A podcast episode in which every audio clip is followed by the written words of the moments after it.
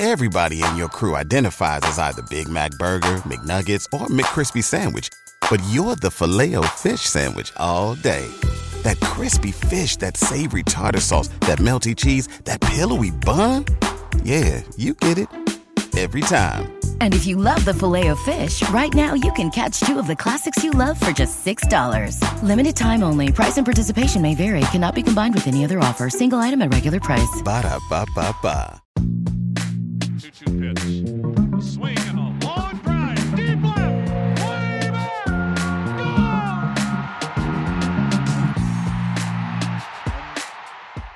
Hey, everybody, welcome to another Baseball America podcast. I'm Kyle Glaser, joined today by JJ Cooper and Carlos Collazo. We're here to talk draft. We're just over a month away.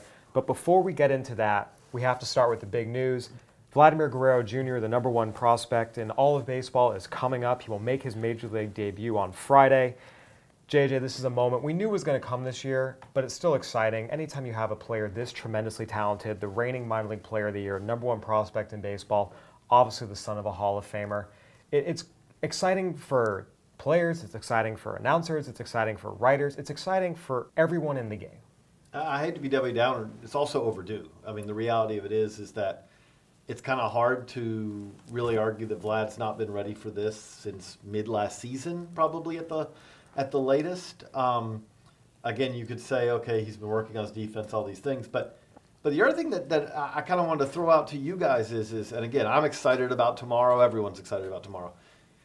This though feels like, I mean, if you among the casual baseball fan, this debut is at a different level than say like last year at almost exactly this time. Oh, that's must be a coincidence that it happened right around the same time. Shocker, I know, right? But but around this time last year when Ronald Acuna came up, and I I guess the question I have is is in my mind, Ronald Acuna coming up is every bit as significant as Vladimir Guerrero Jr. coming up. They're both you know top prospects, but Acuna was the reigning minor league player of the year, number one prospect in the game. Vlad this year is the reigning minor league player of the year, number one prospect in the game.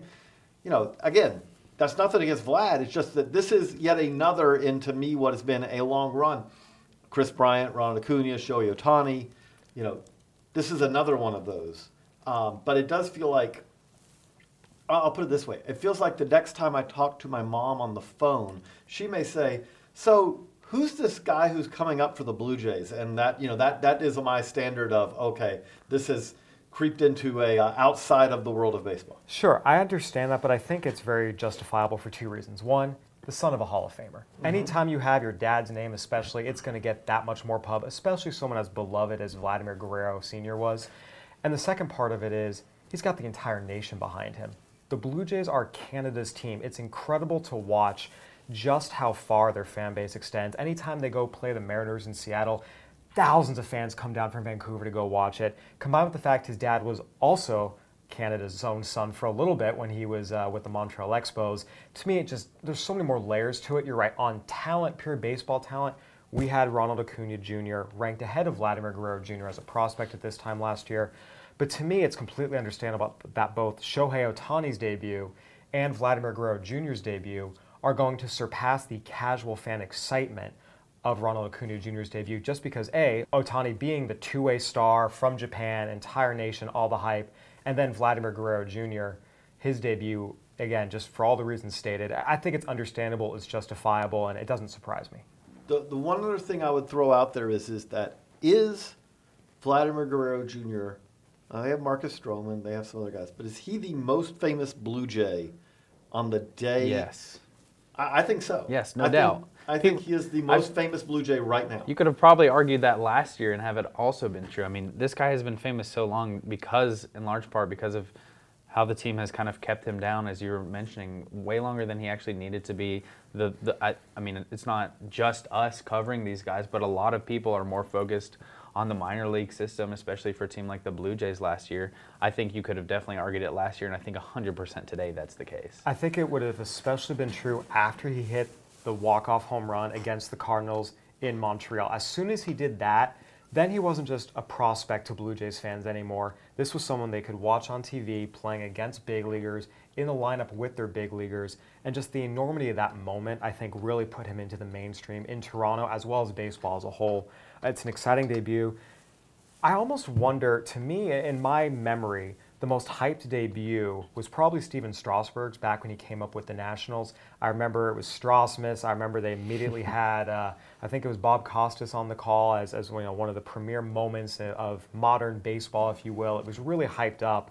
And obviously, Strasburg has had a really good career. It hasn't been the every year winning a Cy Young Award that some people kind of unfairly put on him as an expectation.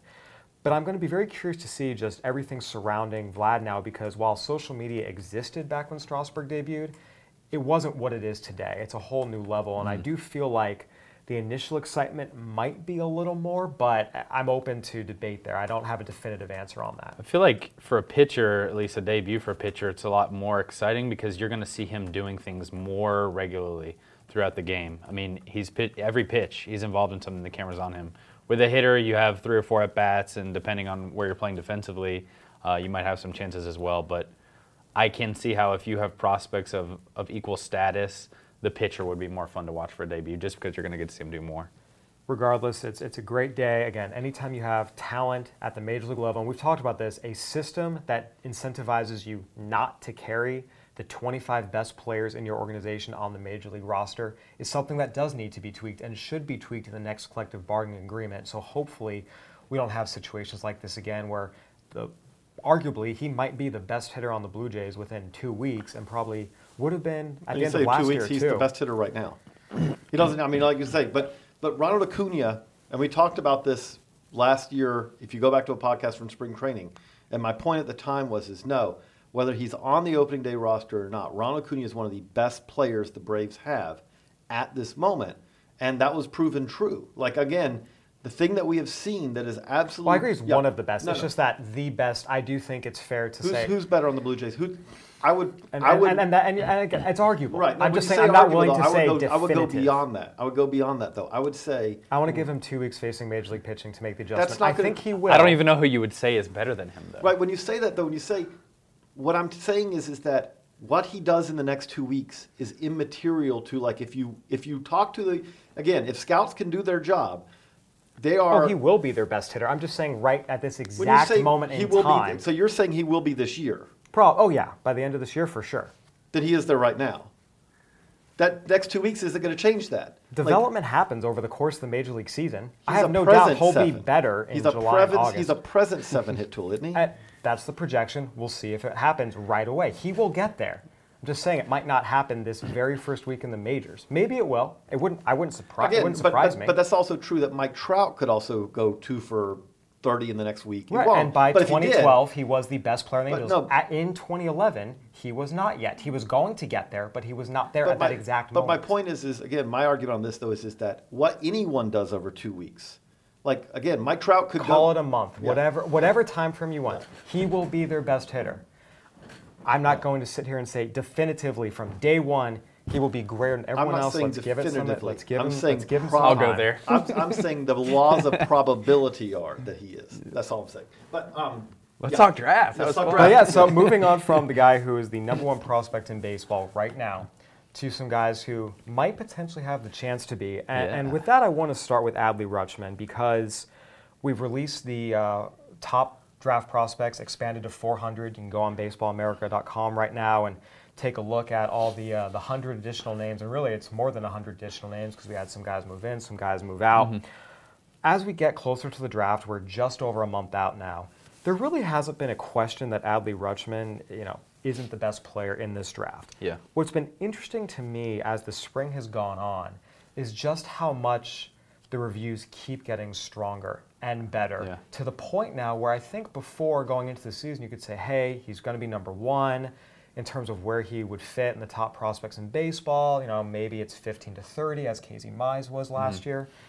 And now we keep hearing more and more things that not only is he going to be a top 15 to 30 prospect in baseball the minute he's drafted, he might be top 10. He might be top five. We're starting to hear some things that are kind of unbelievable in a way, but as we've seen a lot of young players show us the last few years, what was previously thought to be unbelievable, we're seeing is now becoming believable. Yeah, I mean, he's having the best year he's had uh, as a hitter in college, and that's after like a very solid campaign before that. He's getting to his power much more uh, regularly than he did as a sophomore. Uh, he's continuing to hit. He, he's not really challenged by anything that he's seeing this year. Uh, and at this point, he has to be the favorite for the Golden Spikes Award. I think earlier in the season, Andrew Vaughn was kind of giving him a run for his money, uh, maybe going for a back to back Golden Spikes um, award himself. But Vaughn has cooled off, and Adley has just continued to be Adley. And there's, again, there's just no holes you can poke in this guy's game. We were talking about it the other day. Uh, we're starting to do updated reports for all of these guys uh, that you'll be able to see on Baseball America soon. But I mean, Adley is the best catching prospect at least since Buster Posey in t- 2008 and Matt Wieters in 2007. And I think you could make the argument that he's a better catching prospect than both of those guys. JJ, you'll have better feel for this than me with how long you've been here. But I mean, the overall package, the overall tool set of this guy, his track record of hitting, his impact potential, his leadership ability and makeup off the field. I mean, he checks all the boxes. The one box he doesn't check is running. And when you're catching, who cares? And again, and even then, it's not. He's not a twenty. No, exactly. It's He just that- that's, that's maybe his one tool that's not well plus for a catcher. Exactly. You could you could say all his other tools are plus outside of the run. And, and what I would say is, is again, this always difficult because we know a lot more now. Like, Mm-hmm. like I like how you put it, Buster Posey, Matt Wieters, because clearly, looking at it with the benefit of hindsight, Buster Posey better than Matt Wieters. Yes, for sure. That's obvious. However, if you rewind the clock, you go back in time and look at what scouts are saying, the report you had on the guys then, before they proved themselves at the major then you would have to put those at least in the same group. Yeah. The knocks on Wieters at the time were really big for a catcher, Mm-hmm. which I do think ended up in, in hindsight that the you know in hindsight that ended up being something that was at least a little bit affected him. Like Mm-hmm. Joe Mauer was an outstanding, you know, but he had health, you know, health issues. Like the, there is not that you can't be a six foot four, six foot five catcher, but those were the that was a knock that was a concern. Mm-hmm. Yeah. Buster Posey had the flip side, which was is he a little too small to be a catcher? Hadn't and played it a ton. He hasn't played it a ton. He was a pitcher slash shortstop when he arrived at FSU. He only has 18 months at this. You know, so there wasn't necessarily that same comfort level that this is a, you know, uh, goal. You know, uh, uh, uh, he wasn't seen as a future eight defender. Yeah. Type thing. Yeah, really, with Adley Rutschman, you do struggle to come up with.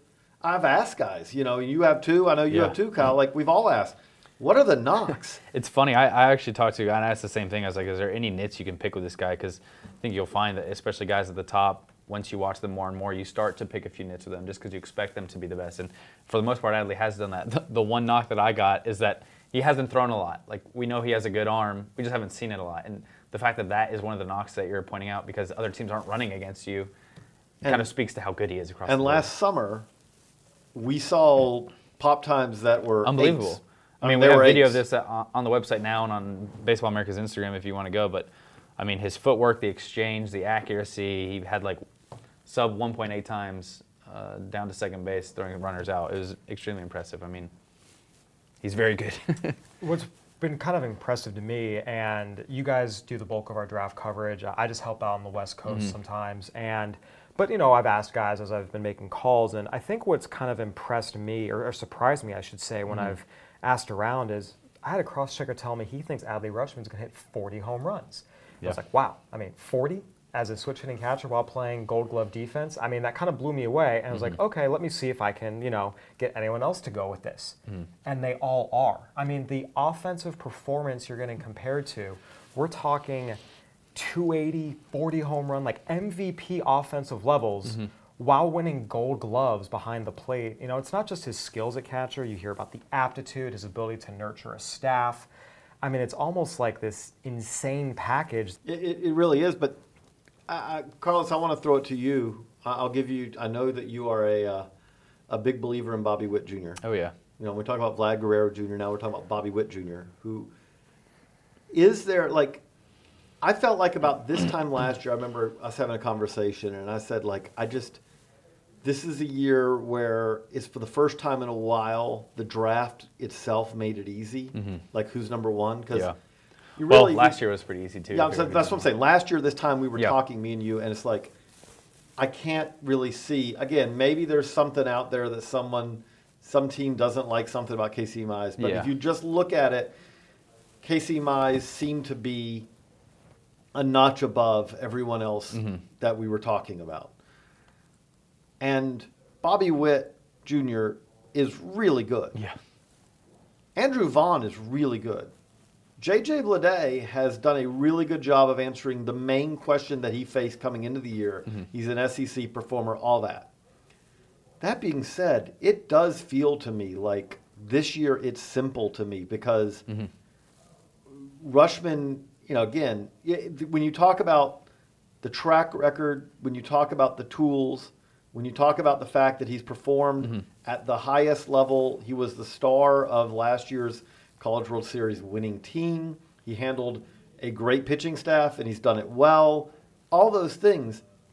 Am I oversimplifying it to say that there is just like there's clearly a guy who stands above this Yeah. year? No, I don't think so at all. And I think the, the key thing that you kind of touched on a little bit when you're going through those guys is every one of those players that you mentioned, they all have questions or they have warts in some capacity. Where Adley, like we were just talking about, there really is no question with him. Uh, with with Bobby Witt, you can maybe criticize some of the swing and miss that he's shown, and as a high school hitter, not playing against the best competition in the country, you can question the hit tool. All of his supplemental tools are plus or better. With Vaughn, he's a first baseman. How much do you trust a right right first baseman who's six foot when there's only been I think four of those who have played more than 20 games since 1947 at the major league level? Uh, when you look at JJ Bleday, how much defensive value are you're going to get from a guy who just has shown that he has impact potential. He doesn't have a long track record of that impact. It's very good that he's shown it this year, and that's obviously going to raise his stock. But how much defensive value are you going to get from a guy who's likely in a corner? Uh, and do you believe that that power is going to translate to the wood bat moving forward? I think all those are, are questions that you can pull these guys. If you look at C.J. Abrams, Riley Greene, Corbin Carroll, some of these other guys that are in that top tier, you have similar questions um, with all of those players as well. Whereas with Adley, he has the best combination of high floor and high ceiling of anyone in this class. I don't know. I haven't got anyone that's said that's not the case. I think you could argue Bobby Witt is that player at the high school level, but simply the fact that he hasn't shown it in college, you have less conviction in the hit tool there. It is easy to get overheated when we talk about floors. Yeah. Most players' floors is Is a minor leaguer. yes. Yeah. Mm-hmm. Most players' floor is that this guy's a really safe bet. To if you say a, a floor is AAA, that's a pretty high floor. Yeah. You know, made it to the majors, didn't stick. Okay. With that long preamble, I'll throw it out to you though. What? Because I do, I do think the two floor guys in this are Rutschman and Witt. What is Rutschman? I would say Vaughn is probably a floor guy too. Can a high school guy really be a I would- I would- yeah, That- I I, think say- that's an interesting you debate. that- of more than guys like Vaughn and Rutschman. I think this is an interesting discussion because I think Vaughn and, and Witt are both good floor guys, but for different reasons. Where with Witt, even if he never hits, and I think JJ me and you were just talking about this the other day, even if he never hits, you can be reasonably comfortable that he's going to be an above average shortstop Plus as a plus runner with plus raw. Yeah, I'm just saying even if even if Mm-hmm. some he gets a little bit bigger and the quick twitch goes away a little bit, like I still think it's pretty safe to say he'll be an above average shortstop. I mean, he does it phenomenally at this level. Even if he doesn't hit, there is value in that as an as a regular everyday major league player. Even with shifts, less defensive emphasis at shortstop with some of these bigger guys who can play there now. And then with Vaughn, it's kind of the opposite. The hit tool is so good that you can be reasonably confident he's going to be a productive major league hitter at some capacity with the power that he has. Um, I raised Okay. the point in the chat. You know, a guy like a Nelson Cruz, who's been a defensive Yeah. zero, but he's still been one of the top 25 Exactly. position players in baseball the Yeah. last decade, just with what he's done with his offense. JD Martinez too. I would imagine there's another guy you could throw that out with. Edwin Encarnacion, like that impact bat, Yeah. where the defense might be a zero, but you're still one of the best players Exactly, that's and in I w- baseball for exactly. a while. But what's Rutschman's floor? I mean, I think I think it's similar to these guys with the skills he has at catcher. It's same thing with catcher and talking about the Again, defensive assuming- value of a assuming catcher and shortstop. Exactly. We, should say because again, catcher is a position where in all these you positions. if take you have a one too freak many accident, balls off the mask and the concussion issues start, things can go yeah, south. I think quick. the caveat that's with the, floor risk. discussion has to be if you're healthy because realistically, you can get to a car accident, anything can happen. right. But again, we're not talking about pitchers, but we are talking about there are catchers. There are Exactly. you know exactly. If knee surgeries. I mean, oh, I think the same thing based on what what all of us here are hearing about his defensive ability. At the very least, and I think this is probably even lower than what his floor is. At the very least, he's a very good backup catcher, but I think that's doing a huge disservice to his other tools. I, it's it's hard for me to say the floor is like a, a regular everyday player because that's just so crazy. I think it. I But think the, I don't know if that's the floor insane to say. Wieters? I don't think that's the floor. Four-time All-Star. That's that's a And, hard. and, and I agree, but I wanted to at least put it to you. A regular contributor, everyday player, that seems like a reasonable floor to put on a guy who's doing what he's doing. I, I mean, I, I'll, I'll throw it out that like again. Okay, the other way I'd look at it is, we had Joey Bart in last year's class. Yeah. Who immediately became one of the best catching prospects in baseball, right away. Had a very nice debut. Um, you know, a little banged up now, but if we're comparing, so if someone's out there and is like, man, you know, Bart went, you know, was one of the top five picks last year, was one of the, you know, Yeah. if you, if you held a redraft right now of last year's Yeah. first round, you'd probably look at him going maybe two, Yeah, I mean, you if, know, if but and the thing that stands out to me is, is to me, I, I want to know what you think. Rutschman's clearly a better prospect than Bart. Yeah, there's really no question. I mean, last year, before Rutschman has started doing what he's doing with his kind of power numbers, I would have said maybe Bart has the edge in raw power. This year, I, I don't even know if that would be the case. I would I would imagine they're equal in that regard. Or, or Rutschman Hit tool's definitely advantage Hit tool Rutschman. definitely advantage Rutschman. Defense. Defensive ability advantage Rutschman. I mean, Joey Bart is very. This is not to knock Joey Bart by any means, but there were more questions about kind of how Bart got it done, his footwork, kind of his exchange, uh, all of kind of the details of the defensive stuff. I think it's fair to say Rutschman is more advanced in that in that regard. And regard. Rutschman's handled again. Not that Georgia Tech has bad had bad No. stats, but Rutschman has handled more premium velocity hmm. during his career. Yeah. know, all, all that as well. Generally speaking, it seems like in every discussion that, that I've had, and I know you guys as well, Adley Rutschman is clear number one, hmm. tier on his own. Andrew Vaughn, Bobby Witt, at least in my discussions, have been that's tier two, those two together. Some people like Witt Yeah. two, other people like Vaughn two, but they're two, three, almost every regard. I would throw Abrams in that discussion. Well, as so that was well. my question. I feel like every conversation I've had has been Yeah. Abrams and Greene are four five, and maybe they f- uh, Yeah. flip, but I, I, it seems like that's been the discussion I've had, and then it feels like once six hits, Mm-hmm. that's when it gets wide open. That's at least been my perception. I would say uh, the bulk of the draft cycle for me has been the top four guys, Adley Vaughn, Bobby Witt, and CJ Abrams have kind of been in their, their tier of their own for a long time now. I've talked with uh, with teams who think that's pretty safely the top four players in the draft in some order. Most of those with, I mean, I would imagine all of those with Adley Rutschman at the top. Um, there have been a little more questions with CJ Abrams lately. He didn't have the greatest NHSI, but he looked good at shortstop there. He's always had good bat to ball skills. I think with Abrams, um, at least defensively, there are, there are obviously more questions than with the Bobby Witt, but I, I don't want to undersell him and say that he's not in that tier. I think the questions really start at five.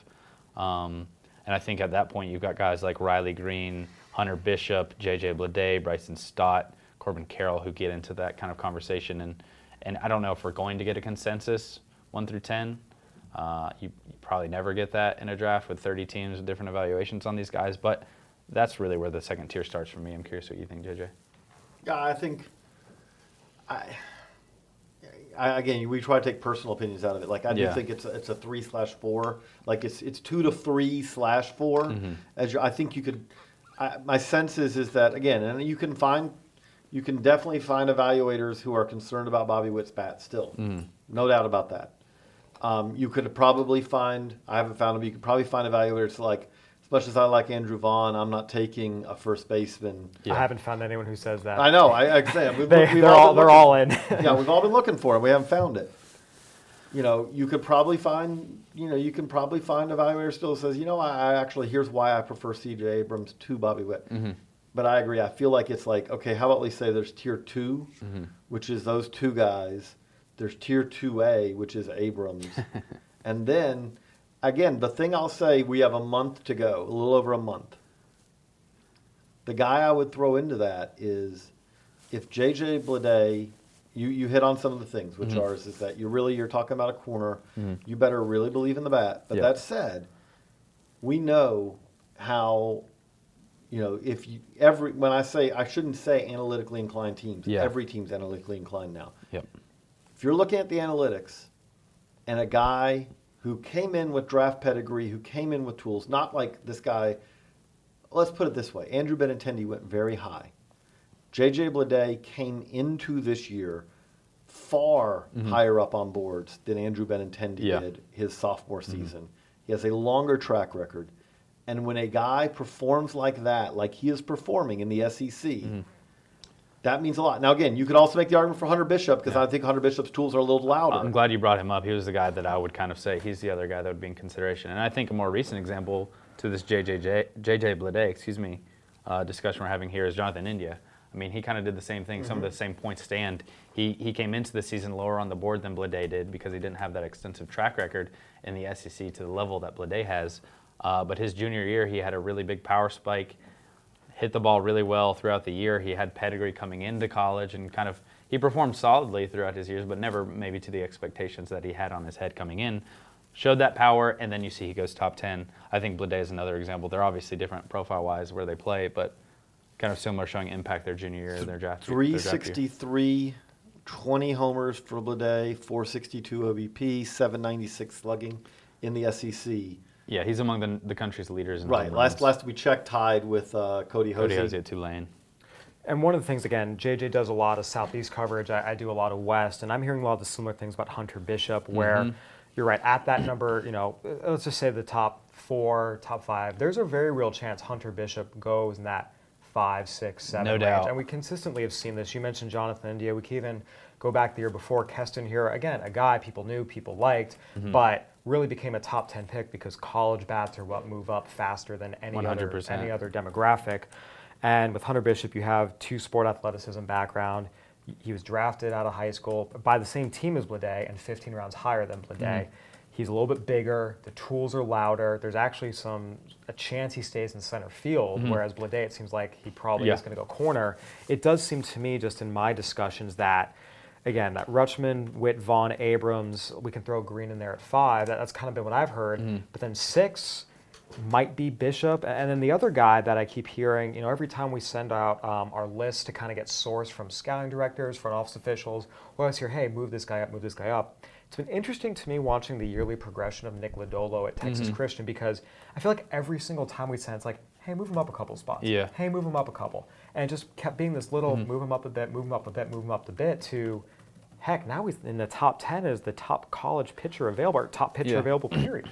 I think the Nick the Nick Lodolo one is interesting. His last few starts haven't been as great as his first seven were, uh, and it'll be fascinating to see where he goes in the draft because while he has been he has been very impressive and he has increased the strikeout rate this year, just performed better than his first two seasons, which were just solid, not outstanding. I think him being the top pitcher on the board is more reflective of the, the class. Uh, the fact that the college pitching this year is weaker than it has been. I think there are some guys behind him, Jackson Rutledge and uh, Alek Manoah. Both of those guys have both performed extremely well this year, have much louder stuff.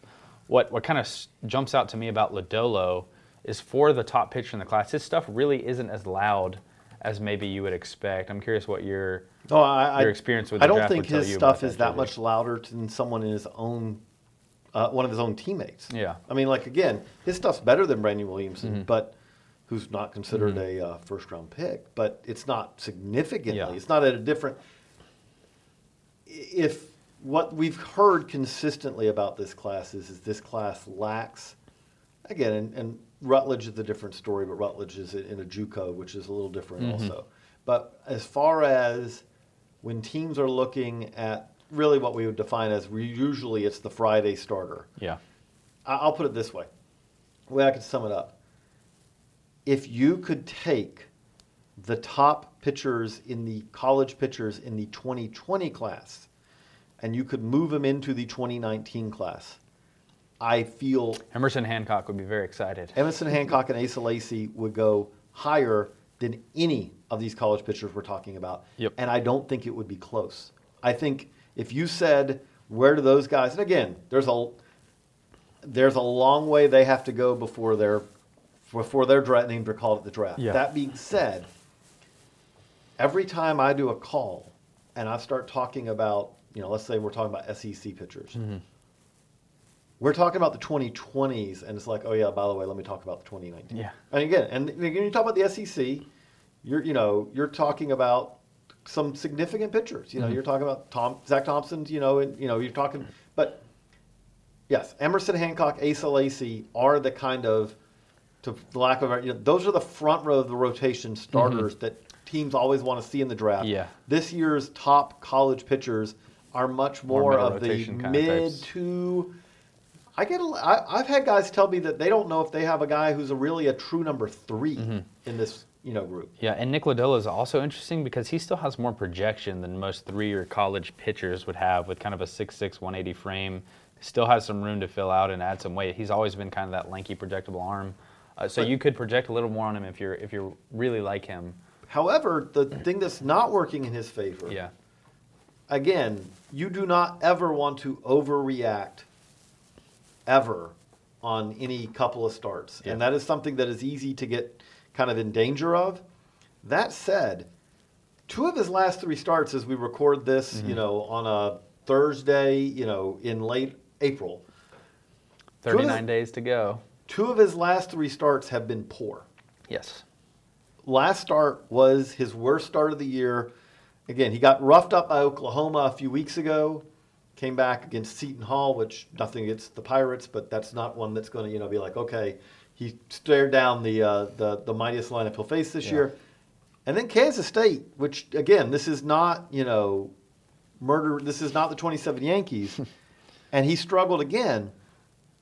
Right now, that is a momentary blip. Yeah. However, we all know if that momentary blip carries over and we, we're saying the same thing this Saturday and next Saturday, Yep. It definitely matters. he is not going to be the first pitcher taken in the, of college pitchers in this class Mm-hmm. if he finishes, you know, the season struggling like he is right now. Because, you know, again, the flip side of this is is we do have guys Mm-hmm. who are, I mean, again, Manoah is is on a tear right now. And Yeah. Again, He's been the best do not- pitcher in college baseball the last three weeks. you do not want to overreact to small sample sizes. You do need to look at the overall picture. Mm-hmm. But again, that being said, also with Lodolo, that's not really a, a. If you said that, Lodolo came into the year with all the pedigree coming out of high school, Mm-hmm. all that, and he's been solid at TCU.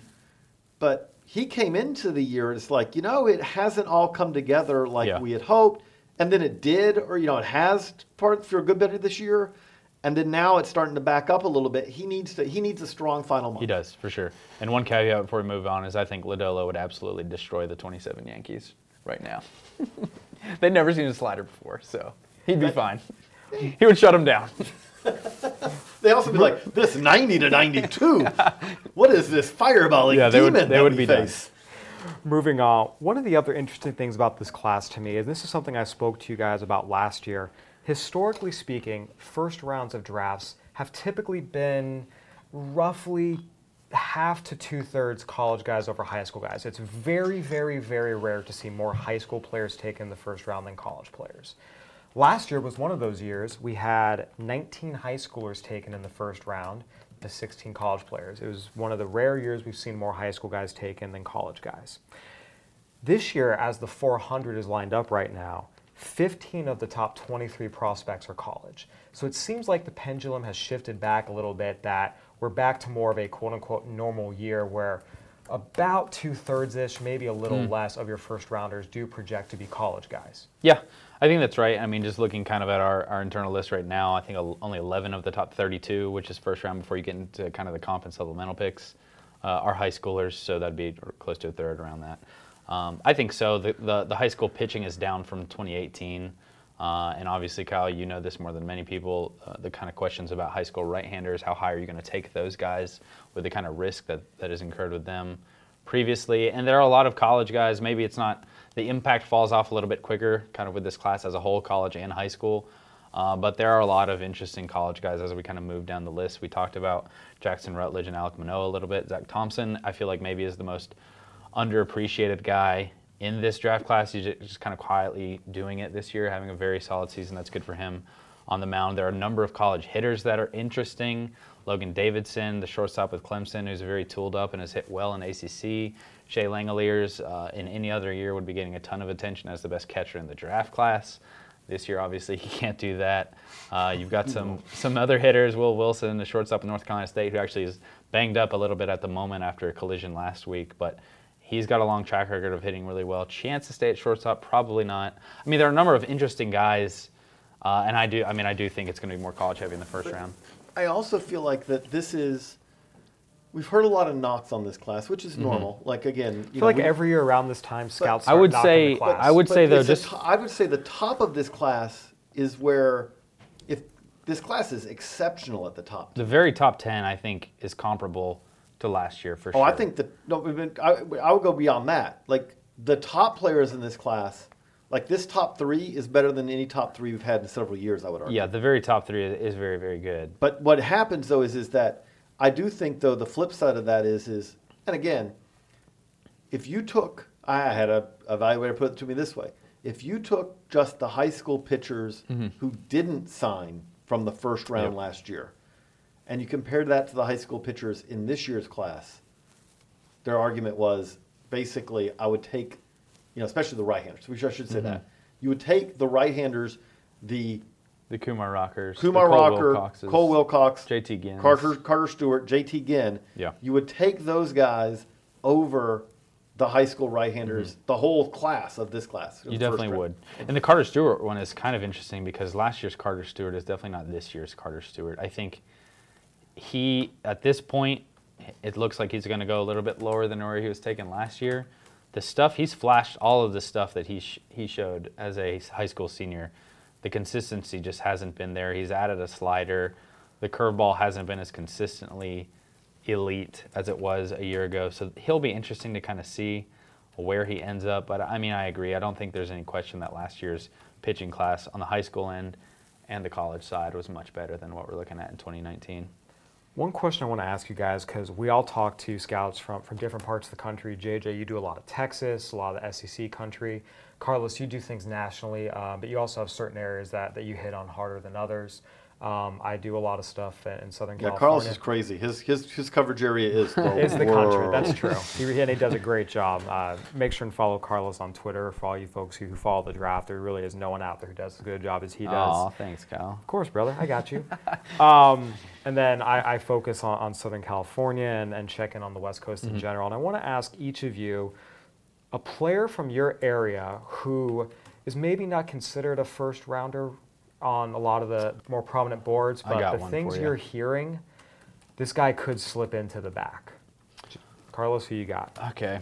Um, well, I'm going to go further down the board. Um, so one of the areas that I focus on is obviously the Carolinas. I mean, we're, we're right here. I can get out to games, talk to a lot of scouts around here. But um, we talked about the pitching class not being as deep, but there is a there are a lot of guys who are projectable and interesting, and if they can kind of take an, another step forward, um, what they can be will be uh, pretty exciting. There's a North Carolina prep pitcher named Blake Walston. He's a left-handed pitcher out of New Hanover High School in Wilmington. Um, obviously, the track record of recent pitchers from the coast in North Carolina is pretty good. Kinsey Gore is very good.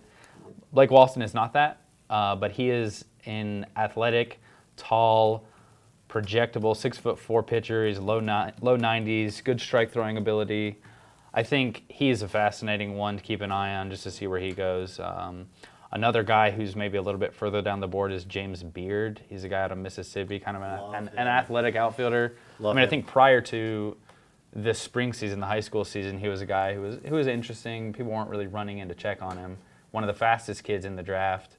Well, when you say one of, if there are, I mean, he probably he has an argument to be the fastest. I was going to say for he may be the fastest. Yeah, he, he ran the fastest 60 yard 60 time at uh, the East Coast Pro last year, beating guys like Jerrion Ealy. Um, and this year he's added some more strength, has hit a lot better, has gotten to kind of his home run power, and definitely boosted his stock. He's another one that's further down the board, but but fascinating. I'm going to go another game. We're going further down the board, but Mhm. um, you talked about Shea Langeliers a little bit, Yeah, and Shea Langeliers, you know, obviously I, I think has a better bat. I think I know where you're going here. You, you know where you know exactly where I'm going. we're going to stick. We're to keep it in Mississippi. Yeah. which is Cooper Johnson uh, is. I'm going to comp him to High school or college? college. College. Cooper Johnson, catcher at Ole Miss, is. I would comp him in many ways to another uh, southeastern catcher from a few years ago, Jake Rogers. Like everyone loved Jake Rogers' defense and thought.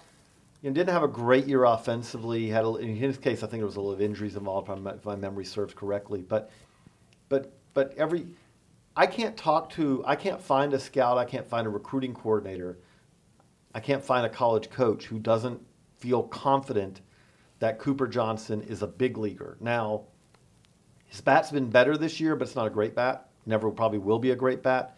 But the point that everyone makes is when you watch the when you see the defense this guy has, when you mm-hmm. see the way he handles the pitching staff, when you see his arm, the way he shuts down running games, all those things, all the things that you're looking for defensively catcher. And we are in a world now where, especially at the backup catcher level, the bar for hitting right now where we sit in major leagues is very low. Everyone's like, yeah, if you take him, you feel very, very confident mm-hmm. you're getting a big leaguer out of it who will probably play for very, in the makeup too. Like again, one of the things about a catcher that you want to see is that guy who just embraces mm-hmm. all that comes with all the rough stuff that comes with catching. Cooper, everyone seems to think that the mm-hmm. Cooper Johnson has that. Again, and the bat is not like I don't want to make the bat sound like it's great because it's not. But the bat's not. This is not a someone who's a zero with the bat. There's a little mm. bit of power in there. Maybe he ends up being a platoon type guy, but again, I, I- maybe I'm not going with the sexiest thing when I talk about a guy who might Well, be the a back. that's question I have for you is Jake Rogers went in the third round. So what would separate Cooper Johnson as being maybe to able? No, I'm able saying to the third go- round. No, I'm saying. Okay, I was asking about guys who no, can I'm, sneak yeah, into and the I'm saying I'm going. I'm going a little lower on it. Okay. We're, we're like going because Beard's not going to go higher. than Yeah, I didn't. I, I definitely wasn't doing guys who could sneak into the first. Right. So I, we, we're, we're, just we, we want to go into our down. like little deeper sleepers, you know, and uh, you know, but no, Cooper Johnson. I think a third round grade is a realistic grade for him. Hmm. And but what, but again, what we're talking about though is, is what I find fascinating about this is, is that he could end up going in the third round, Hmm. and I'll feel very much more confident about him than many of the guys who are going to go in the 20 to 30 to 40 picks Yeah. be- before him. Here's a guy who could sink into day one if you want. I, I would, I would just be a little upset if I didn't mention him just because we were definitely too low on him. Uh, kind of a few weeks ago as a left-handed pitcher at Missouri, TJ Sikkema. Um, in this year's draft class, I feel like there there could be some potential wild cards on day one with pitching, just because the depth falls He- off quickly. So if you like a guy, you can feel more confident taking him early. But TJ Sikkema is a guy who scouts absolutely rave about. This guy comes at every hitter. He challenges every batter. He's got outstanding makeup. Is an, a, legitimate bulldog. He's kind of got a multi-slot thing going Yep. on from the left-handed side. His stuff isn't overwhelming, but he has really good control of four pitches that are solid, and it's ticked And up a little bit this year. And if you put him in the pen, which Yep. there's a lot of debate about whether he ends up in the pen, but if you mm-hmm. put him in the pen, it's like he could move really fast. Exactly. Now again, you always the thing that's always dangerous about this. Now this is a guy who's he's worked as a closer for Missouri. Mm-hmm. He's also basically been the Friday star. He's done a little bit of everything for them. I always get a little hesitant, you know, mm-hmm. because we've been burned so many times on the college reliever mm-hmm. who's going to move quick. And then we go, man, you know, and again, it was tragic to see Burdi go out there for the Pirates and blow out his arm potentially again. You know, we hope it's not too bad, but I haven't seen a final. But, but you go, man, that was about five years ago now Yeah. that you know the Burdi you know we went uh, basically the Burdi brothers and how quickly they're going to move and it really hasn't you know it, it takes a lot longer it's really hard to come up with brandon finnegan moved really quickly to the big leagues as a reliever and was but DFA'd this spring. and was DFA'd this spring. Like, there's not a lot of, uh, of you know, like, oh, there's not a lot of what we used to see 10, 15, 20 years ago where it's like Ryan Wagner, who ended up having a very short career, but like, That's you, a deep pull from the Reds. but look, look up, Gregg Olson did not, I mean, going back to the 80s, but Gregg Olson spent about an hour in the minors and then boom, he's reliever in the big leagues, all that. We just don't see that very mm-hmm. often. But at the same time, again, teams are going to have to evaluate with Sikkema whether they want to Yeah. start him. I mean, I don't think I don't know why. It, even if you think it's unlikely, I think he's a guy who you run out to start until he, he tells you, okay, I need to move to the pen. But I mean, he's increased his strikeout rate every year while starting more and more each season. This year, through nine starts in 12 games, he's got the best ERA uh, of his career in the SEC, 1.46 ERA with 71 strikeouts and 22 walks. I mean, he's pitch. He is a pitcher more than a thrower, more so than some of these other guys that we've talked about already. Two guys that I wanted to highlight uh, out west. We talk about guys who just play and hit, and they play in the dirt. They tend to move up. I want to start with Chase Strumpf over at UCLA, Yeah. second baseman. Everyone you talk to just says this guy is one of the purest hitters in the draft. Mm-hmm. You know, slow heartbeat, nothing phases him, just consistent bat to ball skills. Mm-hmm. You start getting comparisons to guys who were offensively driven second basemen who had long careers in the major mm-hmm. leagues. Mark Loretta's of the world, the Mark Grudzielaneks, guys like that. And there's a sense that he's playing for the number one program in the country. He's the top prospect on the number one team in the country. Everyone's running in to see him.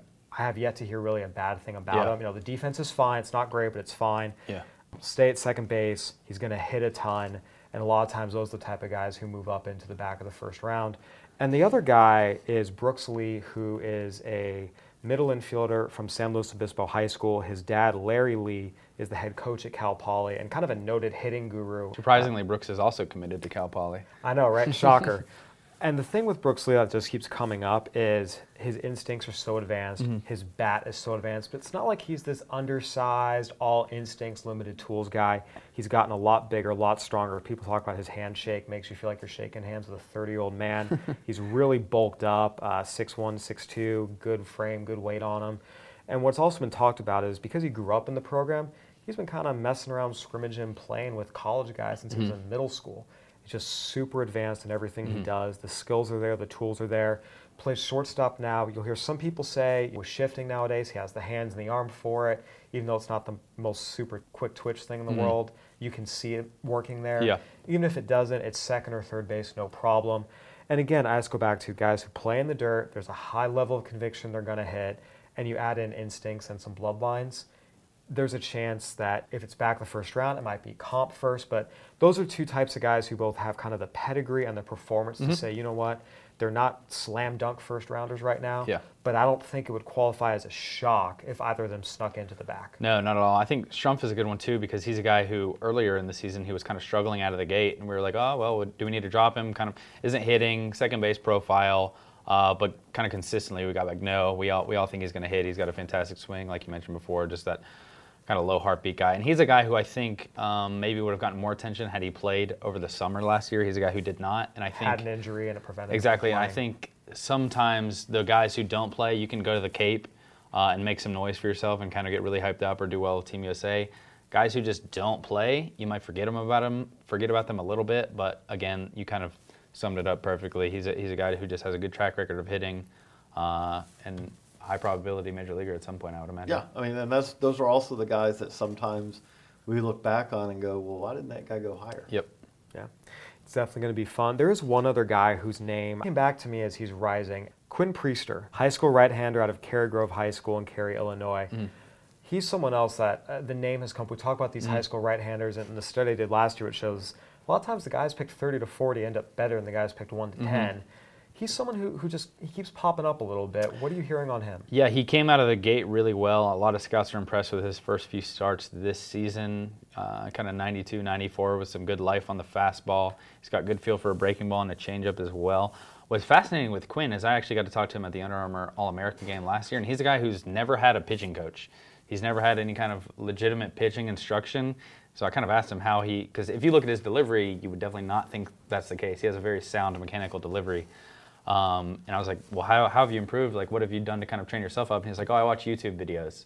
He watches YouTube videos and kind of breaks down pitching and tries to implement it himself. So he has a very high aptitude. And then with that, you would imagine as you get into like uh, player development at the at the major at the pro level or at the college level, like this guy can take a huge step forward.